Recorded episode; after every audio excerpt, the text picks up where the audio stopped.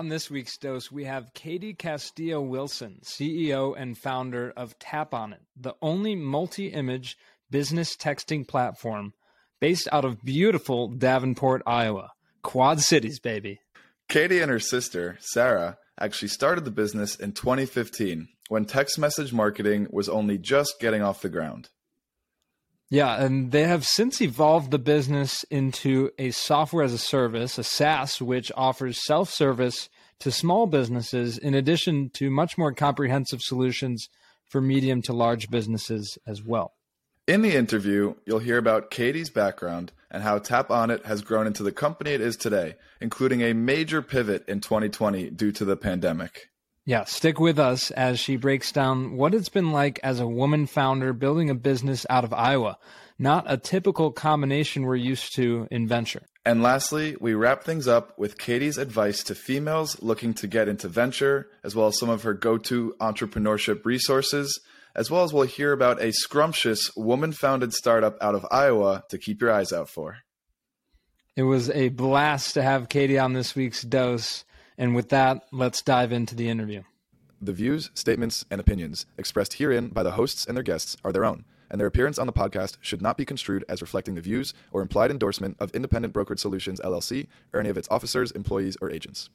The statements made herein should not be considered an investment opinion, advice, or recommendation regarding securities of any company. This podcast is produced solely for informational purposes and is not to be construed as an offer to sell or the solicitation of an offer to buy a security.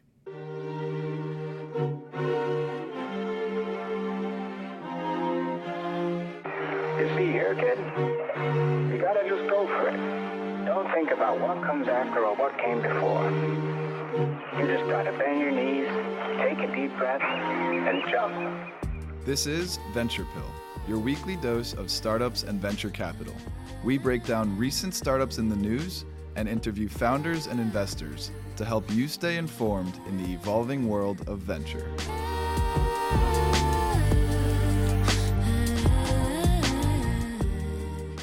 On this week's dose, we welcome on Katie Castillo Wilson, founder and CEO of TapOnIt. Um, how's it going, Katie? We we met at South by Southwest. I'm sure you're coming down from that, um, recovering nicely, I assume. Yeah, yeah, it was great meeting you guys, and South by was great this year. We got to meet a lot of cool people, including yourselves, and um, walked away with some really cool people added into our network. And so, yeah, it was good. Yeah, was that your first time down there in Austin? Or had you been to South by before? You know, I've been there a few times. I know that it. Uh, my sister Sara, who you also met and co-founder, uh, it was her first time, I believe, for or second time for South by. I had been there in 2018 and 2019. Had planned on attending, like many people, in 2020, and then you know, quick hiatus, and mm-hmm. was back as soon as it was. Yeah, yeah, it certainly bounced back, and uh, Brandon and I had some fun getting some street interview content. So it was certainly buzzing, and it was a fun time this this go around. Hopefully, successful connections wise for TapOnIt, which we're excited to to dive into a little bit more, for sure. Great. Yeah, it was it was Venture Pills for South by Southwest. Sam and I have both been there a couple times, pick and choose some events, but it was an, a smashing success of a first South by for Venture Pill. Uh, but okay. getting the ball rolling here on this interview, Katie, we'd love to hear a little bit more about your background. Did you always plan on starting a business, uh, specifically within text message marketing? And just would love to hear about what you've built with TapOnIt. Sure. Um, no, I definitely did not always plan on starting a business. Um, so I was born and raised here in Iowa, which is where our company is actually located. We're in the Quad Cities with our office in Davenport, Iowa. Um, I started out going to Iowa State. Uh, surprise, I ended up having being blessed with my son my first year in college, who he is now a sophomore at NYU. And so the path that I thought I would have in my life and like the whole trajectory completely shifted um, hmm. for the better. Now I know. And now I started out um, in sales. I have a degree in business management and accounting. And then I ended up working for our local newspaper as a digital advertising director back in 2007. And that was where I really kind of found my um, passion for marketing and helping other businesses grow their business. And email was all a rage then. You know, people were just starting to really focus on building their social media following. And to me, um, there was a huge opportunity that I saw in the text messaging space, right? Email's great, but we all have multiple email addresses. Every time you get a new job, you get a new email address. Whereas for the most part, we have one cell phone number. It's tied to everything in your life. And I bet you guys have only ever had one cell phone number in your life and hopefully yeah. never have to change it, right? So you know, mm-hmm. there's just a space where if brands could start to build relationships with their customers or audiences at the cell phone number level, right now using text, it actually sets them up for success wherever it goes next in the whole world of communication. And so I quit my job, um, much to my family's dismay, back in June of 2014. And I somehow wrapped my sister and roped her into um, this whole idea of, hey, let's build a text message marketing and communications platform. We were super early in the space. So, you know, at that point, businesses really weren't communicating via text.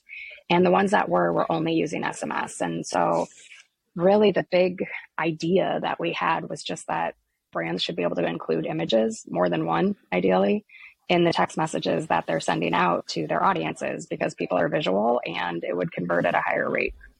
So, yeah, I mean, that was the path we went on. Let's start a business where you can text pictures to your customers instead of just words. And here we are eight years later, and it has been a wild ride. But no, definitely not the path I'd planned on.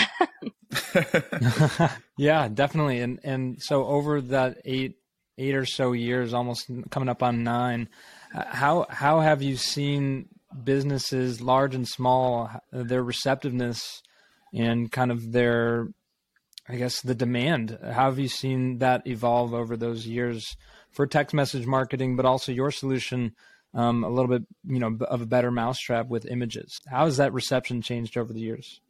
Well, back when I first when back when we first started TapOnIt, first of all, our company was originally called Jump on It. So surprise, that was an interesting lesson that we learned about trademarking and things like that early in the years. Mm. Um, but even when it came to like just starting the business and raising money. I mean, I heard things like, you know, why would you want a database of people's cell phone numbers?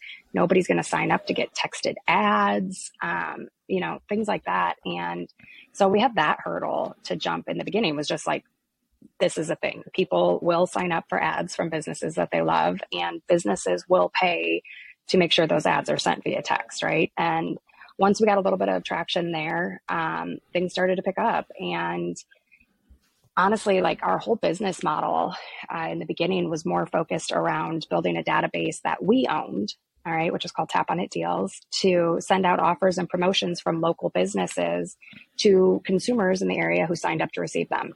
Kind of like Groupon, but free to consumers, and businesses would just pay literally pennies to have their ads texted out. And so we raised $2 million from Gannett back in January of 18. Our business was growing. Um, I remember my sister and I, we were in Cabo with my kids and our mom uh, in January, or I'm sorry, New Year's Eve of uh, 1920, um, toasting how awesome 2019 had been and talking about our plans for scaling the company in 2020. And then, you know, uh, we launched a sweepstakes actually, giving away a trip. It was a nationwide sweepstakes. It was our first big marketing promotion to grow our Top on Deals audience. And we launched on March 2nd. And you could enter for your chance to win a trip to Greece with you and seven of your closest friends, where you got to stay on a yacht for five nights, right? Like this was a killer prize that everybody was going to want except for like a week later, a yacht looked like a cruise ship, and then nobody could leave the country. So plot twist, right? Um, we just we had to shift our focus. Luckily, we had started building out a um, software as a service side of our platform. You know, TapOnIt Deals helped us validate the model. Again, that consumers would sign up for texts from businesses and businesses would pay for those texts. And the technology that we had built over those first years is what powers our solution today. And so when we look at the space like competitively, we're the only ones who can actually say, not only can we help you grow your databases using our technology, but we've also we've actually grown our own database, engaged users, monetized it, tracked results, and you know, driven real traffic that's helped to grow and sustain businesses. So um, long way of saying that, you know, over the years it's changed a lot. Um, and COVID definitely gave us, like I said, a, a major plot twist. But um, coming out on the other side now, I'm more excited about our opportunities to help businesses in a completely different way. And the technology is further along. Um, and so, yeah, it's been kind of crazy, but um, we're feeling pretty good. yeah. How's that for timing? March 2020 may be the one time in history that people aren't interested in a free yacht trip to Greece, right? That's that's insane. it was crazy. Yeah, it was crazy. I am very thankful that, you know, we were able to pull back like all this marketing we had scheduled and, you know, just conserve cash because at that point that's what we had to do. And, you know, um, I've definitely, there's been times, and I think every founder has this, where you start to question whether you're on the right path and, you know, should you quit or is it worth it or I should just go get a normal person job. And, you know, if we were ever going to quit, like that would have been the time, right? I mean, our revenue dropped 80% within a month and, and there was really nothing we could do about it. And, you know, our advertisers, their businesses were closing. And so, I mean, you couldn't be anything but compassionate for the situations that they were in and try and figure out how to just hang on. And so, we were thankful that we qualified for things like the SBA loans. Um, and then we shifted to raising a round of convertible notes to keep things moving. And um, we actually have investors here locally that um, are what really kept us alive and gave us that opportunity to kind of not kind of to completely shift the focus of our business rebuild everything the branding the website you know how people found us and um, and our technology so that we had this solid multi-tenant approach that could scale. And it was not easy. Um, we we did some crazy things to generate revenue um, during that time. At one point we had a shopify store where we were sold, selling ppe so if you look really hard, you can probably find videos of me like modeling face masks. Like, oh, you can get a black face mask. You can get a scary clown face mask. We sold shields and gloves and, you know, all of that. And it brought in revenue. We launched a program called the Community Gift Card, which still exists today. Um, it was great for the communities, not great for our bottom line. Margins were bad, but it's cool and it still is doing what we had hoped it would do. And then while all of that was happening, um, like I said, we were able to really start to bring on customers, and they've been growing with us ever since. Um, I think we've last year our churn rate was less than one percent, so I think that wow. speaks wow. volumes to um, the customers that we secured back during that time where they needed the help and um, and they've stuck with us. And you know, your original question had been how has that whole this whole industry and businesses changed over the years like I said, we were early in the space and investors thought we were crazy. And then businesses were like, uh, I don't know about this. But as our traction gained and then COVID hit, I mean, this whole industry has really exploded. And I think that consumers in general are more open to communicating with the brands that they love via text than anybody ever expected. So we're at a pivotal point right now. We've done some really cool things lately. Our technology is killing it. We have a complete self serve version of our platform. So literally any size business, whether you're a micro business, like a podcast that's growing, right? And you're trying to just keep people in the know, you can hop on our platform and for as little as $50 a month, start building out that communication channel all the way up to enterprise brands, um, major sports teams, some major uh, toy companies, and lots more that are using our platform for marketing, communication, even employee engagement. So, yeah, it's it's a busy space, much more accepted now, but I feel like we have some unique um, value and propositions to bring to these businesses. So we have our space. Totally. Totally. Yeah. And I love that. I love to hear, you know, that the PPE marketplace, whatever it takes mentality. And obviously, a, a pivot of that magnitude um, is always going to have some friction with it. But glad to see that TapOnIt has survived and thrived out of it all the way to this interview with Venture Pill, which is the pinnacle of, of any startup. It is. No, I'm joking. It is. but uh, you mentioned you mentioned clients of different of different sizes, and with that, I would like to segue to another question here, which is how do you get connected with and eventually land major brands and larger enterprise clients?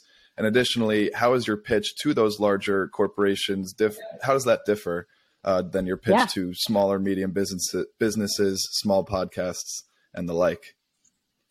Well, all right. So, first of all, I think that the pitch itself on like our technology and how powerful it is and how good it is for building those like deep engagement and relationships with the people in your audience, it doesn't necessarily change from a small business up to an enterprise because the key is one, we can help you build a database of cell phone numbers, which sets you up for success in whatever form of communication or marketing that comes next, right? Because people don't change their cell phone numbers. So we have a solution that can help any size business. And one of the things that we're able to talk to brands about is, like I said, we're the only ones who have experience not only in helping our customers, then clients build databases, grow them, engage them, monetize them.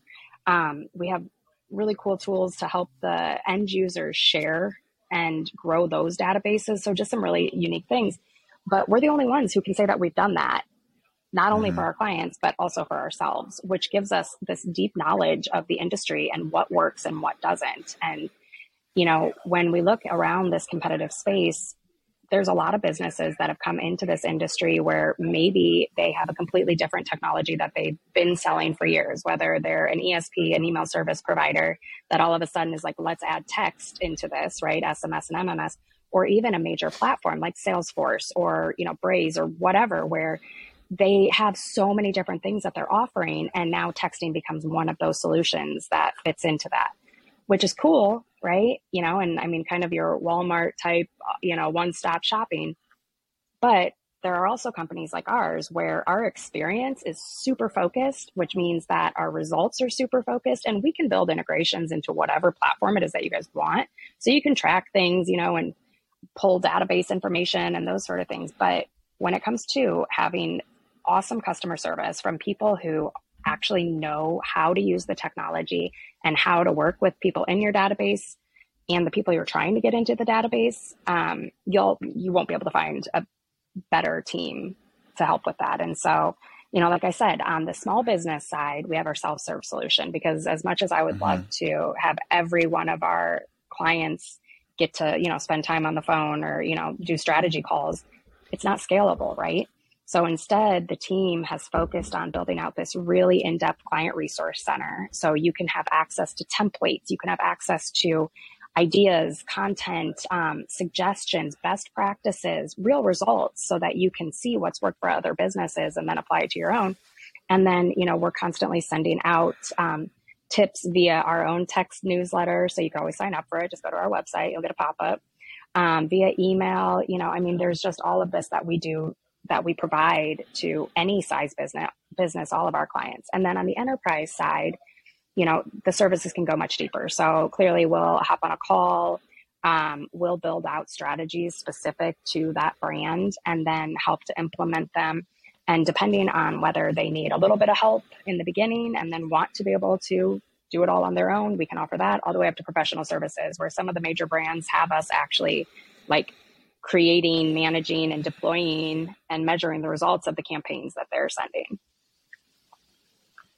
Incredible. a lot. Sorry. Yeah. And, no, no, no. Awesome there. And one thing I wanted to drill in a little bit deeper on is you mentioned your team. I'm sure that your team means the most to you, specifically growing the company alongside your sister Sara, who I also had the chance to meet in yeah. Austin. What is it? What has that been like with your sister? Tell us a little bit more about the team um, there in Iowa? You know, everybody says you shouldn't work with your family, right? You shouldn't hire your friends, um, things like that. Well, I've done both of those. and while sometimes that relationship can be a little bit rocky as you're mixing, you know, family and business and friendship and all of that together, um, starting a business with my sister, one, has brought us closer together. I mean, there's almost five years between us. So we were never in high school together, right? Um, she was super annoying when I was in high school and she always stole my stuff and it was really annoying. no, but, um, you know, I mean, we had a, a, big enough age gap that we were never super close. And, you know, I saw how talented Sara was in the marketing realm and communications. And whereas I'm kind of that nerdy side of things. So when I started working on this whole idea, it just made sense that we could do this together. And I'm incredibly grateful for the fact that she was willing to take a complete leap of faith into this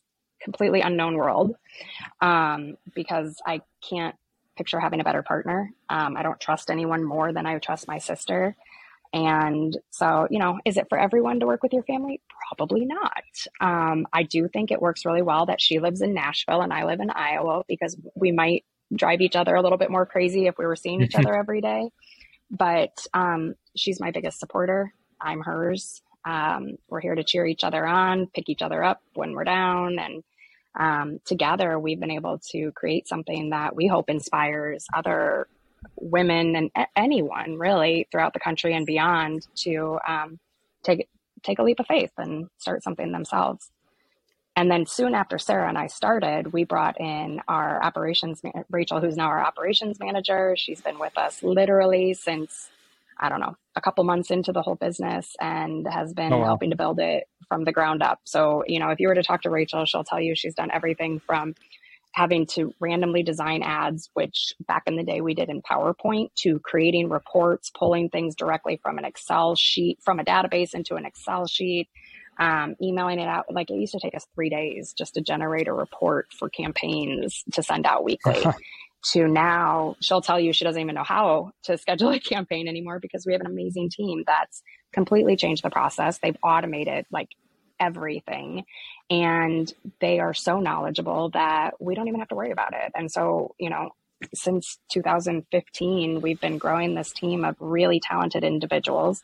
Um, it's super cool. Almost everybody is here in our office in Davenport, Iowa. So we have recruited people, engineers, uh, product designers, all sorts to actually move to Iowa. Wow to work at wow. TapOnIt. You know, I know it sounds crazy, but the cost of living is incredible. You can get mm-hmm. a whole lot for a whole little here. So if anybody's looking for something new, the winters are questionable at best. Our weather I describe as bipolar.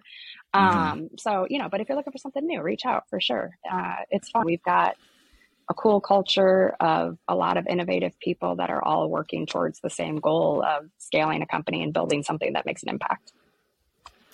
Yeah, that's awesome. A, a strong team is so imperative to a business's success, right? Small and large.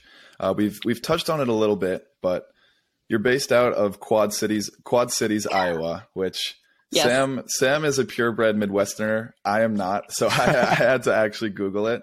But I imagine okay. you. I imagine you've had some pressure externally from people saying, "Oh, you know, you, if you're going to do a startup, you should be in the Bay Area. You should be in New York." maybe even Chicago. Yeah. So I'd love to hear what it means to you to be based out of Quad Cities, which represents, sure. you know, a relatively small number of startups that operate out of there and outside yes. of any particular major city like Chicago. Right. Well, first of all, allow me to clarify. The Quad Cities is two cities in Iowa, two cities in Illinois. We straddle the Mississippi okay. River. All right. okay. So we got Davenport and Bettendorf, Iowa, and Moline and Rock Island, Illinois. East Moline is sometimes considered a quad city, but that would make it five, and that doesn't work out. It's really confusing. uh, I'm not sure who's in charge of that. But John Deere is actually headquartered here. So you actually have a pretty decent sized hmm. population. Mm. You know, it's a growing market. And I mean, I was born and raised here. My kids went to school here at the same school that Sara and I went to. Our mom was the nurse. So, you know, honestly, I don't think you could find a better place to um, find a community that's going to help you, your family, your business be successful. So, cheers to the Quad Cities. Um, has it been difficult? And have people told us we would have to move? 100%. Um, you know, from the early years, trying to raise money like right off the bat, and people being like, well, you know, basically, I mean, they didn't say it exactly like this, but pretty close. Like, who are you to think that you can start a whole new technology company in Iowa? Ew, and you're a girl. Um, that's crazy. so, um, but you know, it, it, was hard. And then we started once we had raised money from Gannett, which that, like I said, was January of 18. Um, we were able to pick things up and start running. And so in 2019, along with the man- magnificent year we had and, you know, our toast in Cabo and plans for 2020, we were planning to raise a larger round at that point. And so I spent a lot of time traveling and just kind of starting conversations with um, funds in San Francisco, LA, New York, um, Chicago, kind of all over the place. And I would hear almost everywhere I went that, you know, in order to build a technology company, you need to be in California. You need to be in Silicon Valley or New York. And for me, that just wasn't an option, to be honest. You know, my kids were young, they were in um, elementary school and high school. And I loved it here. My family was here, and I just was too dang stubborn to think that I should go from having this lean business model where I could have a, a great team of people who were 100% dedicated to the success and scaling the business at an affordable rate because the cost of living is affordable. I mean, like for us, we have a 5,000 square foot office that we pay like $5,000 for. I don't even know what that would cost in Silicon Valley or New York, but why a lot would somebody that really wants to grow a company, right? Like why invest in something and then tell them to, you know, decrease their potential profits. Whereas we can do everything here thanks to the internet, Zoom, airplanes, mm-hmm. we can do it from here. And smart people with big ideas should be able to start a business no matter their gender, no matter where they live, no matter their color of skin from anywhere, not just a big city. So, um, like I said, I was too stubborn. We stayed here and here we are eight years later. And has it been easy? No. Um, would we be further along had we been in one of these other major cities? Maybe. Would we be further along if I was a white male? Maybe, but we can't change those things. And so, you know, instead we power forward and look to prove everyone wrong. absolutely. Absolutely love that. Yeah. And you know what? The, the pandemic was a blessing in disguise too, for, in many ways. Yeah um, kind of leveling the playing field for any you know anywhere to be a startup hub. So I'm sure you've seen right. how that how that has benefited your team. You started to tell us a little bit about the fundraising journey. You know, we we often yeah. cite this stat that less than two percent of VC dollars are invested in women founders. I know there are some stats around people of color and other minorities as well. Um, how has the fundraising journey been since that first investment? and um, what maybe are the plans moving forward? You know, I think one of the biggest um, blessings or whatever that I had through all of this is that I didn't realize it was supposed to be really hard. Like, I just kind of had an idea and I'm like, okay, well, this makes sense and here's how it's going to make money. And um, I had actually been approached to help another startup here in the area. And I'm like, oh, that's not really my thing this is kind of what I'm thinking. And he's like, all right, well, I'd put money towards that. And that was it, right? Like that was the beginning. And luckily, there were lots of other successful business owners here in the area that, you know, I had worked with in my prior career that were like, okay, they didn't necessarily maybe 100% understand exactly what we were going to do, but they saw the fact that, and I think, you know, most people know that when it's just an idea, they're investing in the founders, right? They're investing in the people who are mm-hmm. going to run the business. And so they saw Sara and I as somebody who, as people who were passionate and um, dedicated and wanted to build something new and different right from here. And so, you know, they threw the money in. Um, when it came to raising money from Gannett, it was hard. Um, I really didn't even consider at that point, like back in 2017, uh, that I would need to go to Silicon Valley or New York. And so I spent a lot of time here in the Midwest trying to raise money, and it was rough. All of the horror stories you hear about, like the comments and the, you know, just the weird rejections, or I don't even know how you describe it, that um, women often hear when having those uh, early conversations about funding. It's all true, and it's really sad. Um, and, you know, someday I'll write a book and depending on how the rest of my future goes, we'll decide if names, no, I'm just kidding. I'm not going to name anybody, but, um, no, but it, there's, there's a lot of lessons to be learned from how things have been done in the past. What I'm excited about is the fact that so many people of all genders are actually talking about it, right? Like the fact that you guys call it out on your podcast and recognize that there's something wrong with less than 2% or 3% or whatever the stat is now going to female founders, that's how change starts to happen. And so um, it's cool to start seeing all of the different funds that are focused on helping, you know, diverse businesses and founders. Um, I know that people want to see change and it's going to take a long time for it to happen. But um, talking about it is the way that we get there. And I wish I could tell you that it's been some easy story since 2018. It hasn't. Um, but I also am not in a position, nor do I want to go out and raise, you know, hundreds of millions of dollars. And maybe it's my Iowa roots or something, but we're actually looking to build a business that's profitable sooner rather than later, and then be able to operate something that can continue to grow, not just through fundraising, but based on revenue. And um, it, it's not because I care about, you know, what my percentage is or anything like that. You know, I have the belief that I'd rather have a small piece of a really big pie than a really big piece of nothing. Right. So, right. Um, you know, if it comes to having to raise a business or raise money, fine, we'll go about that. If we have an opportunity to take on debt over equity, uh, it's a heck of a lot cheaper. And um, most importantly, though, we're focused on growing the business through new clients and through revenue and through success of working with our the clients that we win and helping them to grow. Yeah, if if if becoming profitable before raising money and getting in over your skis is the Iowa mindset, then more people need the Iowa mindset. I don't I know. Um, but in light of some of those numbers we touched up on, uh, we'd love to know any advice you may have uh, and some of those numbers just to backtrack a little bit of how skewed towards men venture capital is. So, with that, do you have any advice that you'd like to give to women or younger girls out there looking to build a startup or raise money for their business or really just tap into venture capital at large? Yeah, um, some of it I think I probably already said. You know, I mm-hmm.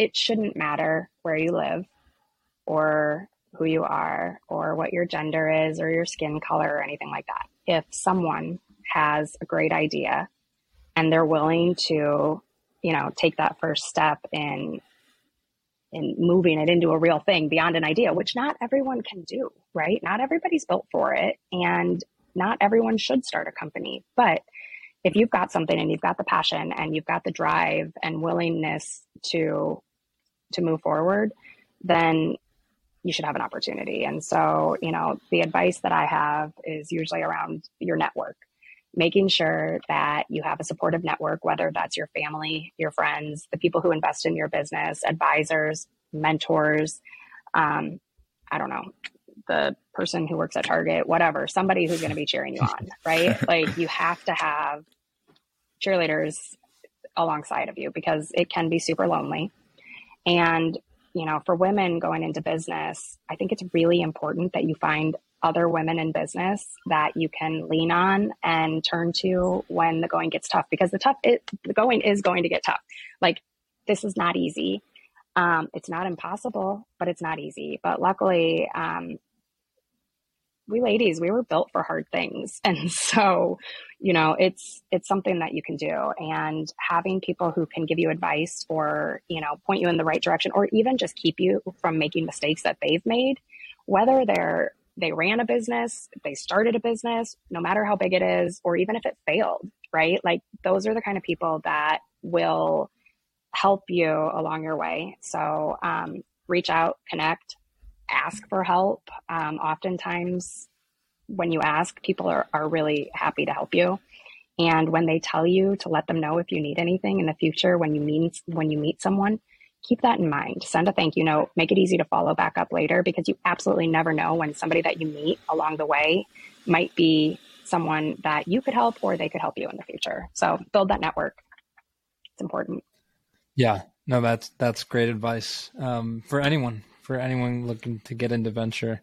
Um, and we'll we'll plug uh, your information as well if any and our listeners would like to reach out to you to be that person. So we'll get there. But a couple of quick questions to wrap up today's interview, Katie. We wanted to know if you had any like cool, uh, inspiring books or podcasts other than ours, um, resources about venture entrepreneurship that you'd recommend to anybody looking to get into the space.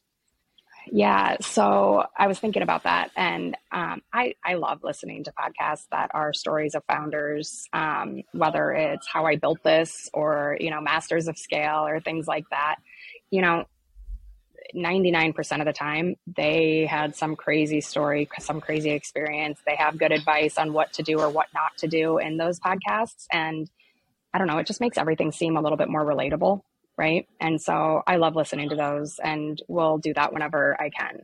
Um, let's see, I'm currently trying to figure out how to biohack my mind and body for success. I don't get enough mm. sleep as it is, and I'm trying to figure out how I can do more with less sleep. And I'm not sure that I'm conquering that one, but I'll let you know if I can figure it out. Um, you know, I I don't get to read enough. I wish I had time to read more. And so oftentimes though, where I tend to learn is from my network. So, you know, catching up with people, even if I can get 30 minutes on a calendar, asking what they're up to, asking to what they're read, you know, asking them what they're listening to, what they're reading, what they're seeing in their industries is oftentimes how I try and stay current about things that are in our interest industry and also like women in business and tech and everything in general.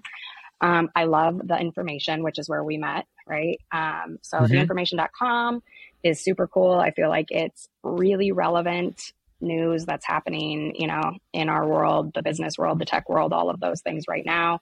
And it digs a little bit deeper into the stories. So major plug there. Um, yeah. I, and then of course, Venture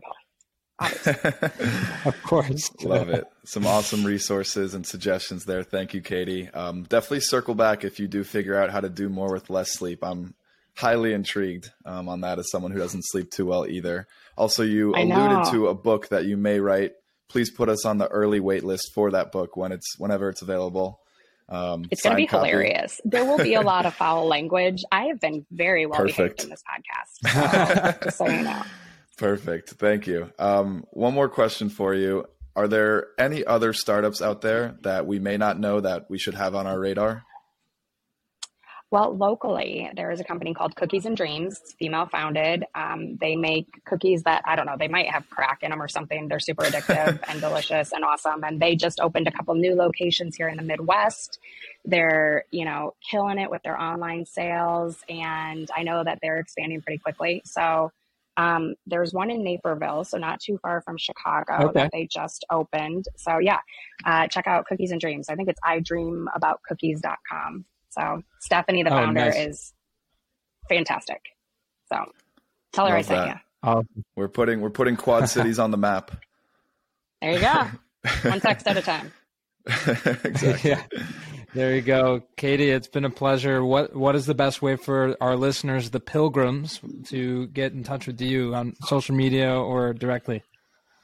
I love that. By the way, that's fantastic. Um, so you know, connect with us on our website. You know, if you are a business that's looking to get started or you know really up your game in SMS, MMS, text marketing, communications, go to our website click learn more, click get started if you want to, you know, do it yourself, book a demo. Uh, you might end up on the phone with Sara.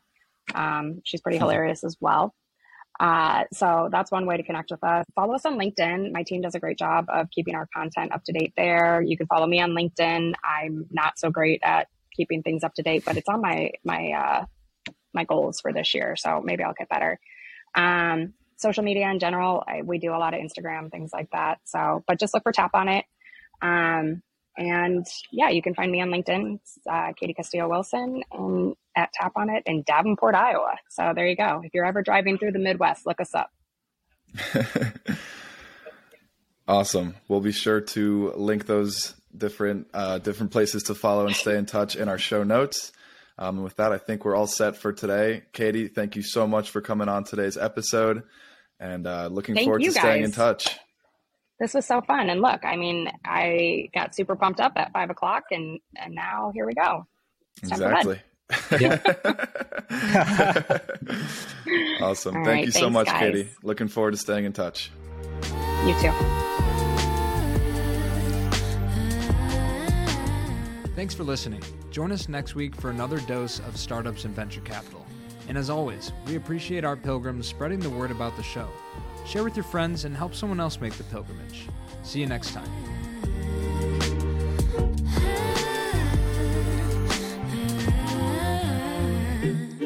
She told me that she only bumps my music when she's lonely. Thinks my vibe's a little low key, okie dokie, that's alright, but wait, I don't know how to do things different.